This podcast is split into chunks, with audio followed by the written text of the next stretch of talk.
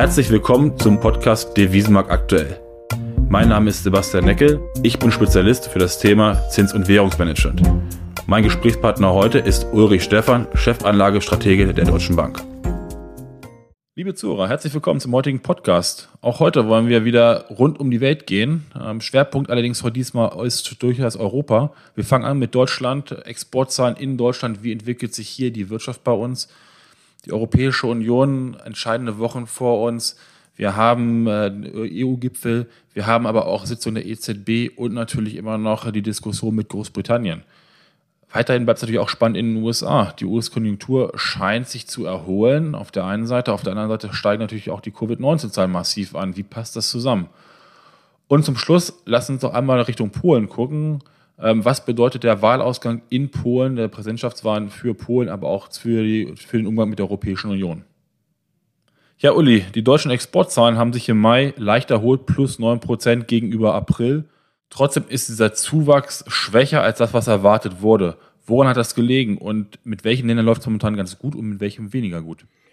Ja, das ist natürlich ähm, richtig, dass der Export massiv äh, eingebrochen ist, übrigens genauso wie die Importe, vor allen Dingen im März und April diesen Jahres. Wir erholen uns langsam, aber wir sehen eben, ähm, dass wir natürlich nicht so schnell die Niveaus von Anfang des Jahres beziehungsweise 2019 auch zurückerobern werden. Also insgesamt ist der Export um neun Prozent gestiegen im Mai gegenüber dem April, liegt aber auf Jahressicht, also gegenüber Mai 2019, dann bei knapp minus 30 Prozent. Bei den Importen sieht es ganz ähnlich aus. Ähm, wenn man sich anguckt, in welche Regionen, und das war ja deine Frage, äh, denn so die Importe und Exporte gegangen sind, dann äh, kann man sagen, dass rund die Hälfte der deutschen Exporte in die Europäische Union gehen. Ähm, das sind äh, dann 42 Milliarden Euro von insgesamt knapp über 80 Milliarden Euro. Äh, also zu einer Vor-Corona-Zeit haben wir dabei 100 Milliarden in etwa pro Monat gelegen. Da sieht man schon die entsprechenden Einbrüche. Äh, mit den Drittländern, äh, also alles, was nicht EU ist, äh, liegen die Exporte ungefähr auf einem ähnlichen Niveau. Da sind es dann 38 Milliarden, auch minus 30 Prozent. Erstaunlicherweise erholt es sich vor allen Dingen Richtung China ein bisschen. Vielleicht ist das auch gar nicht so erstaunlich vor dem Hintergrund, dass China ja als erster, als erstes Land wirklich durch diese Corona-Krise gegangen ist, sich mittlerweile äh, wieder erholt, die Industrieproduktion praktisch auf äh, Vorniveau wieder äh, arbeitet, mittlerweile auch wieder 99 Prozent der Restaurants eröffnet sind, etc. Also hier sind die Importe, die Exporte, Entschuldigung, auf Jahressicht nur noch um minus 12 Prozent gefallen. Ähm, das sieht dann natürlich in den Ländern, die später mit Corona äh, zu tun hatten, beziehungsweise immer noch haben, wie die USA, völlig anders aus. Äh, in den USA sind die Exporte im Vergleich zum Vorjahr bei minus 37 Prozent. Ähm, Im Vereinten Königreich, da kommt sicherlich auch noch ähm, diese doch stockenden Brexit-Verhandlungen mit dazu, liegen wir bei minus 47 Prozent.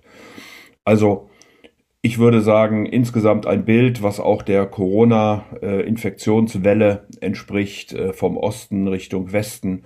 Ähm, eine zügigere Erholung jetzt ähm, in China, äh, dadurch, dass China eben ähm, und auch Asien äh, früher durch diese Welle durchgegangen ist. Dann Europa und alles, was westlich von uns liegt, da wird es wahrscheinlich noch ein bisschen länger dauern, bis wir da auch echte Erholung sehen prozentual gesehen, welches das Land äh, mit, dem, mit dem größten Wachstum?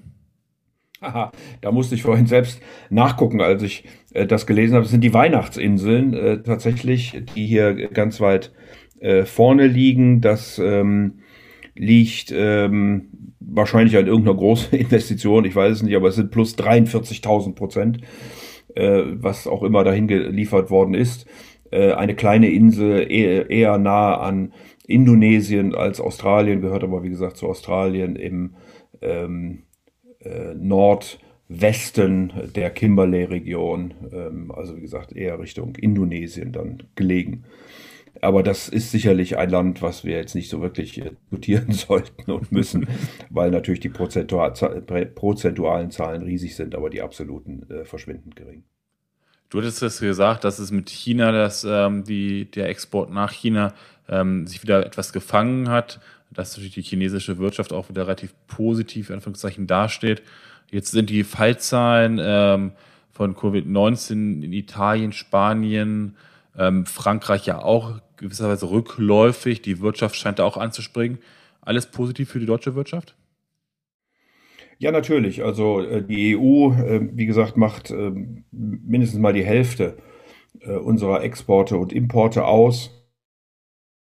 Das ist natürlich dann gravierend wichtig. Die anderen großen Länder haben wir eben mit China und den USA vor allen Dingen auch das Vereinte Königreich, die dann dahinter kommen, hatte ich ja schon kom kommentiert.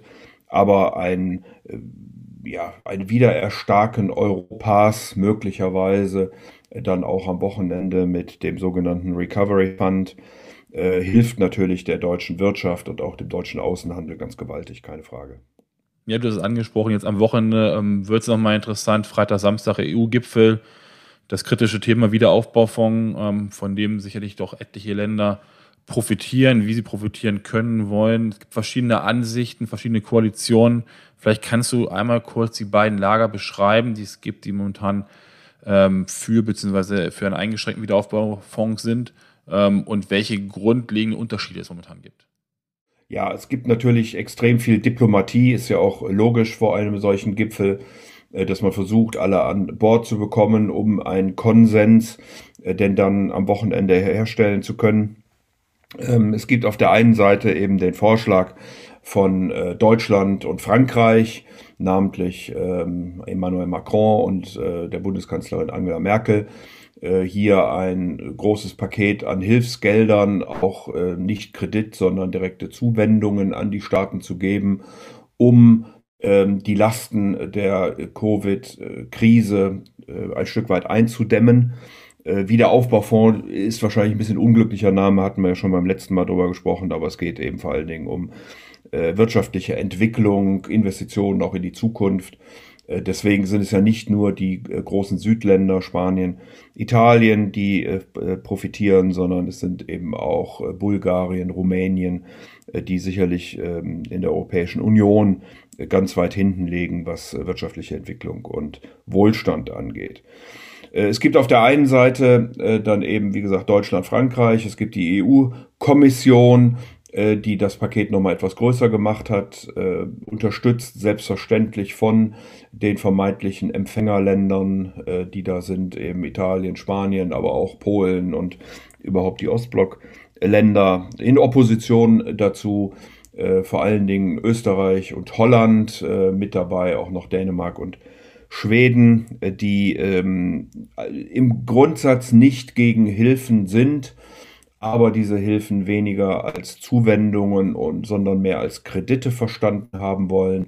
Und zwar deshalb Kredite, damit eben Vernünftiges mit dem Geld passiert, damit es auch wirklich in die Zukunft ähm, und in die zukünftige wirtschaftliche Entwicklung investiert wird und eben nicht äh, verkonsumiert wird, also beispielsweise durch Frühverrentungen oder ähnliche äh, Dinge, sondern äh, dass man wirklich die Zukunftsperspektiven auch erhöht. Da ist sicherlich der Kredit ein besserer Anreiz. Äh, man wird sehen, wie man sich einigt und wie denn dann die Konditionalitäten sind, denn auch ähm, die EU-Kommission und genauso gut äh, auch ähm, Emmanuel Macron und Angela Merkel hatten ja davon gesprochen, dass es wichtig ist, hier wirklich in die Zukunft Europas äh, zu investieren. Also ein Kompromiss ist da möglich, vielleicht noch nicht auf der nächsten Sitzung. Ähm, wir werden sehen, aber ähm, ich glaube schon, dass die Europäer insgesamt ein Paket verabschieden werden, äh, was da sicherlich noch weiter ratifiziert werden muss in den einzelnen Ländern. Also auch da wird es keine Schnellschüsse geben. Wir können, glaube ich, froh sein, in Anführungsstrichen, ähm, wenn äh, diese Gelder dann ab 2021 äh, abrufbar sind. Also das Wochenende könnte schon spannend, auf jeden Fall mindestens interessant werden. Interessant sicherlich auch am Donnerstag die Europäische Zentralbank. Ähm, jetzt wird im Leitzins nicht wirklich eine Änderung erwartet, aber wie siehst du ähm, den Punkt Ausbau des ähm, Anleihenkaufprogramms PEPP? Ähm, wird es ausgeweitet werden äh, im weiteren Jahresverlauf oder siehst du überhaupt Notwendigkeit, dass es gemacht wird? Ja, da bin ich nicht sicher, ob es gemacht äh, werden muss, weil die Renditen im Moment wieder im Grunde auf Vorkrisenniveau äh, liegen und deswegen auch schon spekuliert worden war, ob denn äh, die Europäische Zentralbank dieses äh, Programm wirklich äh, wird ausschöpfen müssen, nachdem es ja äh, zuletzt erhöht worden war. Ähm, könnte es also sein, dass das gar nicht notwendig ist. Das hängt sicherlich auch von der Fiskalpolitik ab. Also äh, die Forderung, die die EZB ja auch schon seit längerem stellt, äh, dass die Fiskalpolitik mehr in die Führung geht, äh, könnte ja mit diesem Wiederaufbaufonds, mit weiteren Maßnahmen, die die mittelfristige Finanzplanung der Europäischen Union, Steuermittel, die möglicherweise dann der Kommission zufließen, noch erfüllt werden. Und dann kann sich sicherlich die EZB auch ein Stück weit äh, zurücknehmen. Also das würde ich nicht für total unwahrscheinlich halten. Vielleicht ist auch noch zu erwähnen, dass äh, das äh, ZEW, also ähm, Zentrum für europäische Wirtschaftsforschung in Mannheim, ähm, gerade ein Papier rausgegeben hat, wo sie ähm, argumentiert, dass die Europäische Zentralbank dann doch nah an der Staatenfinanzierung ist ähm, das hatte ja nicht das Bundesverfassungsgericht direkt beklagt. Es hatte nur gesagt, ihr müsst das ähm, sozusagen plausibilisieren, äh, was eure Ziele sind und äh, dass sie äh, angemessen erscheinen. Äh, auf jeden Fall das ZEW sagt, dass äh, wenn die EZB eben äh, die Größenordnung des PEPP komplett erfüllt, ähm, man eine Sperrminorität äh, bei allen Ländern hätte, wenn es um die Frage von Umschuldungen geht. Und das würde allein schon zeigen, dass man doch hier eine gewichtige Schlüsselrolle in der Finanzierung von Staaten äh, spielt und damit könnte es eben äh, dann nochmal Munition geben für alle möglichen Diskussionen. Also auch vor dem Hintergrund bin ich nicht sicher äh, und würde eher glauben, dass die EZB im Moment mal zuwartet, auch guckt, was denn die Staaten am Wochenende beschließen ähm, und äh, im Moment weder am Leitzins noch an den Kaufprogrammen große Änderungen vornehmen wird. Gut, bin ja mal gespannt. Wir werden das ja spätestens am Freitagmorgen im Märkte am Morgen, den Newsletter, den ihr versendet, rausbekommen. Wer den abonnieren möchte, unten im Podcast, da werden wir den Link dazu mit angeben. Ähm, ein weiteres Thema, was uns natürlich immer stark verfolgt, sind die USA. Was mich so ein bisschen wundert, Uli, die Konjunkturzahlen letzten Wochen waren ja eigentlich gar nicht so verkehrt. Arbeitsmarktzahlen ähm, der ISM-Index, äh, bisschen Optimismus scheint ja zurückgekehrt zu sein in die amerikanische Wirtschaft. Auf der anderen Seite, ja, diese, diese riesigen Neuerkrankungen, ähm, Covid-19, Corona, äh, wie passt das zusammen? Ja, wir haben eben Öffnungen wieder in einigen Bundesstaaten und äh, die schieben natürlich die Stimmung an und äh, damit auch das äh, Wachstum insgesamt. Ähm, die Frage ist, wie gehen die Infektionen jetzt weiter? Also mein ähm, leuchtendes Beispiel, wenn ich jetzt sozusagen ein Chart of the Day zeigen sollte, dann wäre das der ähm, Citibank ähm, Überraschungsindex, Surprise Index, äh, der auf All-Time High steht und dir anzeigt, wie waren die makroökonomischen Daten erwartet worden und wie sind sie reingekommen und ähm, die meisten haben da eben positiv überrascht, so dass dieser Index auf einem All-Time High äh, tatsächlich steht.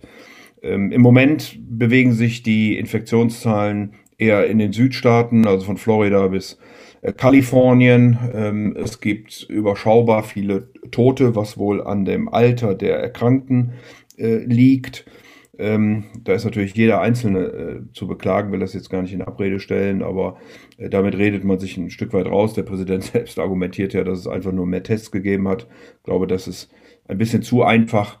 Also man wird das weiter beobachten müssen, weil es ja auch vor allen Dingen in manchen ähm, äh, Regionen wieder Schließungen gibt und welche Auswirkungen das dann auf die volkswirtschaftliche Entwicklung hat. Äh, darüber hinaus stehen natürlich ein paar Steuertermine auch an. Am 15. beispielsweise müssen dann, dann doch die Amerikaner ihre Steuererklärungen abgeben. Das könnte nochmal Liquiditätsfragen, gerade auch bei den kleineren Unternehmen, hervorrufen. Äh, die FED hat das sicherlich auf dem Plan, was die ganzen Repro-Sätze an die Banken angeht. Ende des Monats müssten verlängert werden die Hilfen für Arbeitslose, ähm, die der Bundesstaat im Moment zuschießt, also über die normale Arbeitslosenhilfe äh, hinaus. Äh, ein ganz beträchtlicher Betrag aufgrund der äh, doch sehr guten Arbeitsmarktdaten in den USA. Äh, denkt die Regierung eher darüber nach, das nicht in der Weise zu verlängern, aber ist wahrscheinlich am Ende des Tages auch ein Wahlkampfthema. Ähm, also ja, es sieht so aus, als ob die, auch die USA so langsam ökonomisch aus dieser Krise rauskommt. Von den Fallzahlen kann man das sicherlich nicht sagen. Äh, wir haben in Florida Rekordinfektionen. Äh, das Land liegt mittlerweile bei knapp 3,3 Millionen ähm, positiv Covid getesteter Menschen. Ähm, da muss man weiter beobachten, wie damit umgegangen wird und wie gesagt auch, ob die Erleichterungen, die die amerikanische Regierung gegeben hat, denn dann verlängert werden oder nicht, wo Shutdowns stattfinden. Äh, ich glaube noch nicht, dass die USA vollständig aus diesem Thema äh, heraus sind. Wie übrigens die meisten anderen Länder auch nicht, nicht wahr? Wir sollten also schon äh, überall noch eine gewisse Vorsicht walten lassen. Euro-Dollar war in den letzten sechs Wochen relativ langweilig von der Bewegung her. Enges Range-Trading, was wir gesehen haben an den Märkten. Jetzt bewegen wir uns so langsam doch äh, Richtung heißer Phase im US-Wahlkampf zu. Ähm, immer die Frage, welche Geldschwämme werden als nächstes geplant bzw. versprochen? Äh, und äh, hat das dann wirklich noch einen Einfluss auf den Euro-Dollar-Wechselkurs? Weil die Zinsdifferenz hat ja momentan scheinbar nicht so den ganz großen Einfluss mehr. Äh, wie siehst du dort die Entwicklung? Und ähm, gehst du eher davon aus, dass wir dann doch Richtung 1,20 laufen werden oder bleibst du bei einer 1,10, 1,12? Ja, im Moment sind wir äh, ziemlich äh, fest in diesem Band zwischen 1,10 und 1,15. Ähm, es kommt aus meiner Sicht eben genau auf diese Infektionszahlen an, ähm, wie das dann weitergeht und ob hier äh, der Staat oder die amerikanische Notenbank nochmal nachschärfen werden. Ich nehme an, dass es auch eher dann auf der fiskalischen Seite äh, sein wird. Hier gab es ja auch schon verschiedene Vorschläge von der Trump-Administration bis hin zu Nancy Pelosi, Führerin der Demokraten im Repräsentantenhaus. Ähm, also da könnte ich mir schon vorstellen, dass nochmal etwas kommen wird. Ähm, der Wahlkampf ist sicherlich auch immer noch nicht in der heißen Phase. Ähm, die äh, Demokraten werden ja ihren offiziellen Nominierungsparteitag, äh, wenn ich das richtig im Kopf habe, erst im September abhalten und, und dann geht es dann wirklich erst richtig los. Obwohl wahrscheinlich klar ist, dass Joe Biden es am Ende ähm, äh, werden wird. Er ist im Moment noch immer sehr präsidial aufgetreten, äh, aber das wird sich sicherlich auch je nachdem mit den Umfragen äh, dann nochmal ändern können, in denen er ja im Moment führt äh, gegenüber äh, Donald Trump. Also ich glaube, dass auch dieser Wahlkampf, äh, die Unsicherheit, was passiert denn mit der Wirtschaft, äh, eine Rolle spielen wird zum Euro-Dollar. Ähm, die amerikanische Notenbank, das mag etwas überraschend, baut ja im Moment die Bilanzsumme sogar ein bisschen ab dadurch, dass sie weniger Anleihen kauft, nämlich ungefähr 28 Milliarden Dollar pro Woche, ähm, als äh, zurückkommt an Anleihen. Äh, das ist sicherlich nichts Dramatisches, aber auch das äh, wird natürlich mit Argusaugen an den Kapitalmärkten äh, verfolgt werden. Ähm, ich könnte mir durchaus vorstellen, mit politischer Unsicherheit und den ähm, ja, und dem Krisenmanagement zu Covid, ich will es mal so rum sagen, in den USA, dass der Dollar ähm, gegen, gegen die zweite Jahreshälfte, Jahresende durchaus auch nochmal ein bisschen zur Schwäche neigen könnte.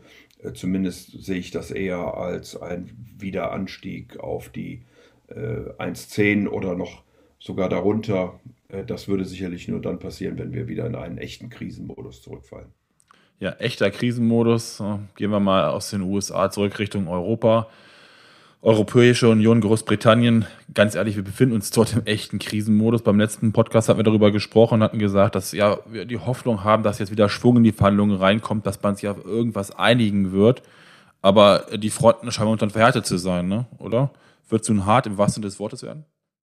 Ja, es, die Zeit läuft einfach weg und es äh, gibt keine Annäherungen. Ähm, es betont jede Seite immer ihren Standpunkt.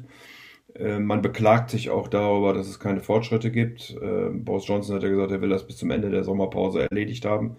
Aber die britische Administration bewegt sich eben nicht und die europäische äh, im Moment auch nicht. da ist man sicherlich auch abgestimmt zwischen den verbleibenden 27 Ländern. Ähm, also es sieht im Moment nicht gut aus und es sieht im Moment tatsächlich eher nach einem harten Ausstieg aus.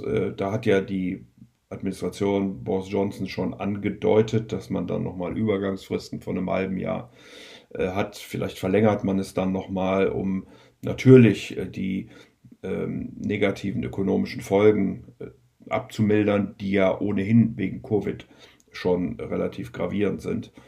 Ähm, also insofern wäre das möglich, aber dass eine Einigung bis oder eine vollständige Einigung bis zum Jahresende äh, stattfinden kann, halte ich mittlerweile für relativ ausgeschlossen. Also schwierig zu sagen, natürlich kann immer was passieren, aber man hat sich jetzt im letzten Dreivierteljahr praktisch nicht angenähert und äh, warum sollte das jetzt kurzfristig passieren? Da müsste irgendeiner wirklich auch seinen Standpunkt aufgeben. Schwierig, ähm, letztes Thema war auch die Prognose, ob der Präsident der, von Polen, Duda, die, Wahl, die Wahl gewinnt. Sieht es scheinbar so aus, als wenn er wieder ähm, oder als wenn er wieder gewählt worden wäre. Was bedeutet das für Polen und was bedeutet das auch für die Europäische Union? Ja, Duda ist der Kandidat äh, der PIS-Partei, äh, also der Konservativen. Ähm, und insofern äh, werden die dann äh, natürlich weiter regieren äh, können, nicht nur ähm, als Regierungspartei, sondern eben auch als äh, Staatspräsident. Ähm, es gibt ja verschiedene Diskussionen auch mit der Europäischen Union um Rechtsstaatlichkeit, ähm, juristische System und so weiter und so fort. Das wird wahrscheinlich jetzt nicht weggehen. Der polnische Slotty hat äh, heute schon relativ reagiert. Ähm, das mag sich nicht viel anhören, aber in Währungskonstellationen ist das schon immer ganz gewaltig. Also von 4,46 auf 4,48 ähm, innerhalb von weniger äh, Minuten eigentlich. Äh, ob das nur auf die Wahl Dudas zurückzuführen ist, die ja noch amtlich bestätigt werden muss, aber es sieht doch mit 51,2 Prozent sehr danach aus, äh, dass er Präsident oder die Präsidentschaftswahlen gewinnen wird. Ähm, aber wahrscheinlich hat äh, diese Slotty, Euro-Slotty-Entwicklung auch damit zu tun, dass die ähm, polnische Nationalbank oder Zentralbank äh, ihre Experten ihren Expertenreport herausgegeben hat und der erwartet also eine heftige Rezession bis zu äh, minus 5% Bruttoinlandsprodukt äh, und das bei doch einer ganz stattlichen Inflation von 3,3%. Äh, wir werden morgen die Sitzung des ähm, Geldpolitischen Ausschusses sehen. Ähm, der Zinssatz liegt ja schon nur noch in Anführungsstrichen bei 0,4 Prozent. Ob da Veränderungen kommen, wage ich jetzt nicht zu sagen, aber dass der Ton sehr vorsichtig sein wird, davon kann man wohl, wohl ausgehen. Ähm, und ähm, wie gesagt, ob die Wahl Dudas dazu mehr ökonomischer ähm, Dynamik führt, glaube ich mal eher nicht. Ja, vielen Dank, Uli. Du hast gesagt, ähm, doch in den nächsten, diese Woche, in den nächsten Wochen viele, ähm, viele interessante spannende Marktthemen, die auf uns zukommen werden. Ähm, umso wichtiger, glaube ich, weiterhin auch über die Sommerzeit, in der wir uns jetzt befinden, ähm, den Dialog untereinander vernünftig zu halten, äh, sich regelmäßig abzudaten äh, und sich dort zu unterstützen. Ähm, ich kann Ihnen das anbieten. Äh, sprechen Sie uns, unsere Kollegen, gerne an, damit auch Sie und wir alle gemeinsam sicher über den Sommer kommen. Vielen Dank.